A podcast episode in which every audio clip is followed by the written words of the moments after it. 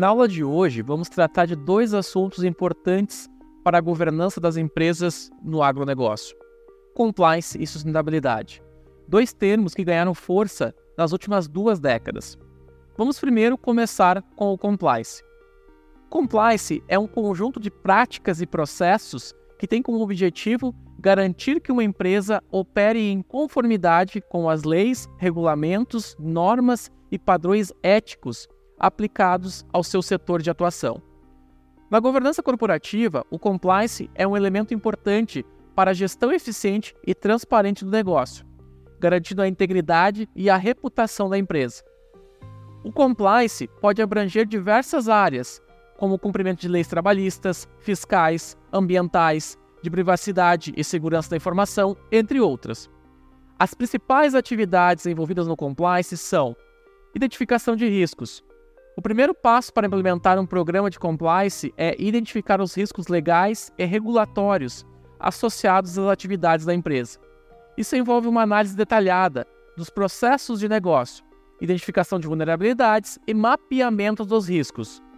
Desenvolvimento de políticas e procedimentos. Com base na identificação de riscos, a empresa deve desenvolver políticas e procedimentos claros e específicos para cada área de atuação essas políticas devem estabelecer as regras e os padrões éticos a serem seguidos pelos colaboradores e demais envolvidos no negócio. Outro ponto: treinamento e conscientização. É importante que a empresa promova treinamentos e programas de conscientização para que todos os envolvidos no negócio conheçam as políticas e os procedimentos de compliance e saibam como agir em caso de violações. Monitoramento e avaliação a empresa deve implementar um sistema de monitoramento e avaliação para garantir que as políticas e procedimentos de compliance estejam sendo seguidos e para identificar eventuais violações.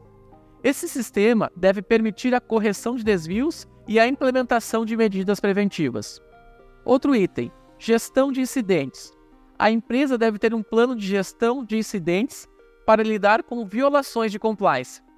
Esse plano deve estabelecer procedimentos para a investigação, a comunicação e a correção de desvios. A diferença entre compliance e auditoria está principalmente no objetivo que cada um desses processos tem por essência. O compliance tenta estabelecer e criar um conjunto de normas que devem ser cumpridas internamente. Já a auditoria é o passo seguinte, ou seja, é a fiscalização da prática do compliance. Você que atua no agronegócio deve estar se questionando: como montar uma área de compliance empresarial na empresa? Vamos falar um pouquinho sobre isso. A efetividade do compliance empresarial é dependente de um bom planejamento, a começar pela montagem de uma área específica na empresa. É a partir dessa área específica que será criado um código de conduta e de procedimento para que tudo esteja de acordo com a lei e com os objetivos da organização. Portanto, para montar uma área de compliance empresarial, é necessário analisar os processos e rotina da empresa, identificar as normas técnicas e legais de cada tarefa e possíveis situações de riscos na execução de cada processo. É o primeiro passo para a construção de uma área que gerencie o compliance empresarial. O segundo passo é criar um código de conduta. Após uma análise minuciosa, a empresa deve criar um código de conduta, um manual de boas práticas, para que todos os processos, sejam eles internos ou externos, tenham uma base legal e técnica para que sejam executados. Assim, evitam-se possíveis falhas e brechas nos procedimentos. Um outro ponto é a criação de um canal para denúncias. Com o objetivo de prevenir e eliminar fraudes ou atos de corrupção, é imprescindível que neste processo a empresa crie um canal de denúncias para que qualquer pessoa possa sinalizar um problema quando houver um descumprimento de regras e procedimentos. Também é importante focar na due diligence de terceiros, avaliando a análise da boa imagem do parceiro. Estar em compliance é o ponto de partida para negociar apenas com empresas que sigam as boas práticas de mercado. Por isso, ao construir essa área, a empresa precisa passar a avaliar minuciosamente o compliance dos terceiros, para evitar ligar seu nome a companhias que agem sem ética ou de forma ilegal no mercado.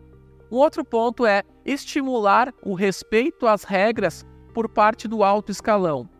Para que a construção do compliance seja efetiva, toda empresa precisa segui-lo, ao começar pelo alto escalão, diretores, gestores, líderes, que devem dar o exemplo para que os profissionais de outros cargos se engajem com as regras estipuladas. Aqui tratamos alguns pontos sobre compliance. Não deixe de se aprofundar sobre o assunto lendo o material Compliance à luz da governança corporativa do IBGC e ouvindo os podcasts desse capítulo. Agora falaremos sobre outro tema importante dentro das organizações do agronegócio: a sustentabilidade. A sustentabilidade empresarial é um conjunto de práticas e estratégias que as empresas adotam para garantir que a sua atuação seja socialmente responsável, economicamente viável e ambientalmente sustentável. A sustentabilidade empresarial tem como objetivo equilibrar as demandas econômicas, sociais e ambientais da empresa, garantindo a sua longevidade e contribuindo para a sustentabilidade do planeta. Na figura ao lado, você observa os ODS da ONU, que têm sido utilizados como balizador de ações de sustentabilidade por parte das empresas e governos. O papel da sustentabilidade para as práticas de governança corporativa é fundamental. A governança corporativa refere-se às práticas de gestão e tomar decisão dentro das empresas, visando a criação de valor para os stakeholders, como acionistas, funcionários, clientes, fornecedores e a comunidade em geral.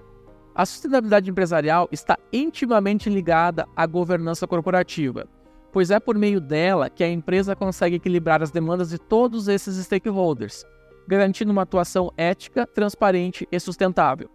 Outro tema inserido no contexto da governança e sustentabilidade é o ESG, Environmental, Social and Governance. Vamos olhar um pouquinho na figura aqui e aprofundar um pouco o nosso entendimento sobre ESG, começando pela dimensão social.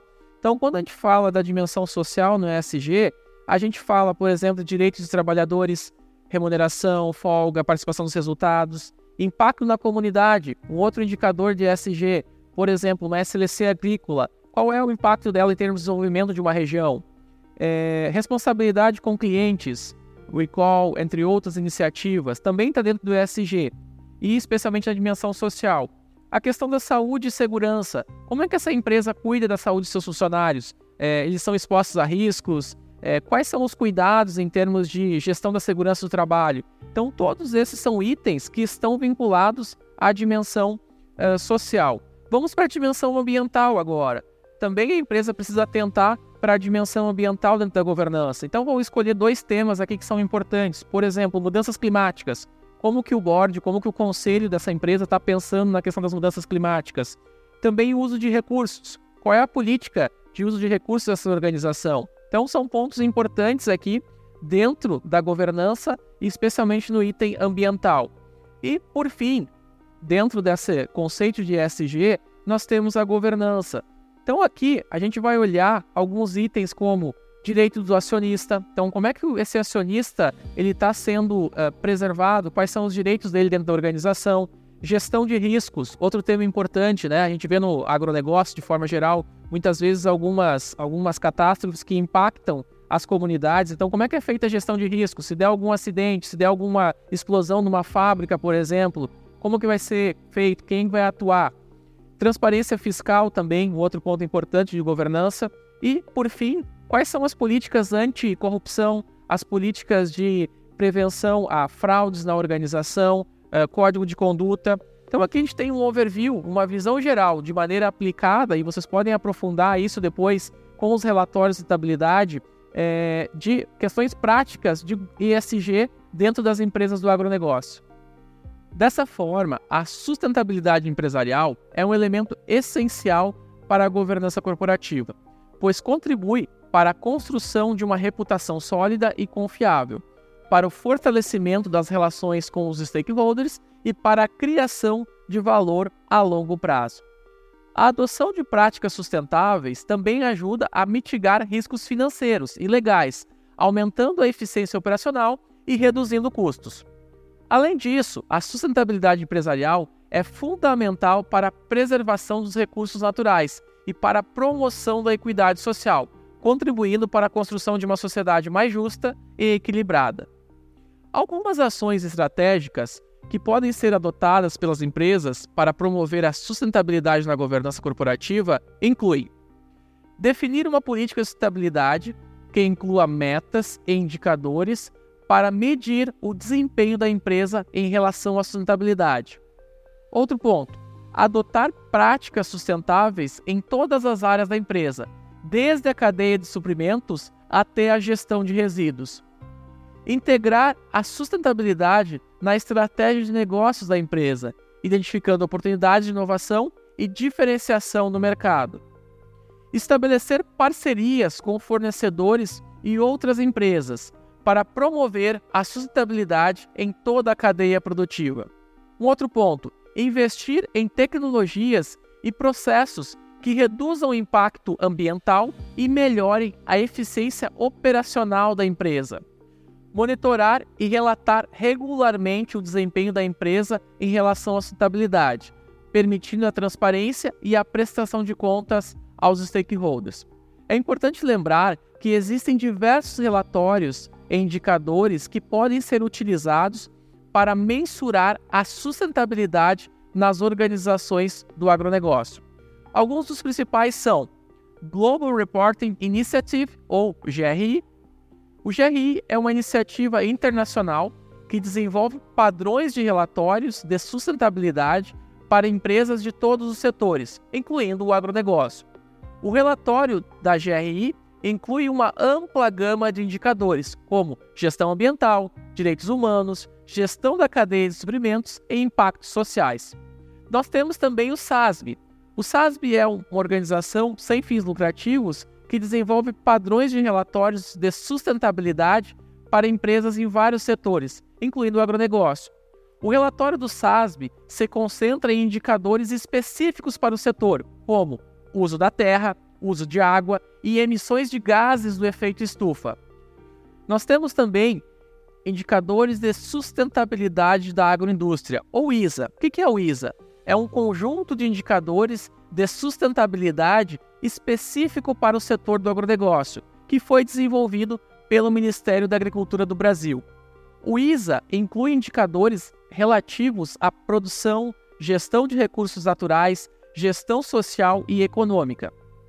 Outro indicador é a Iniciativa de Sustentabilidade em Cadeias Produtivas Agrícolas, ou o ISC.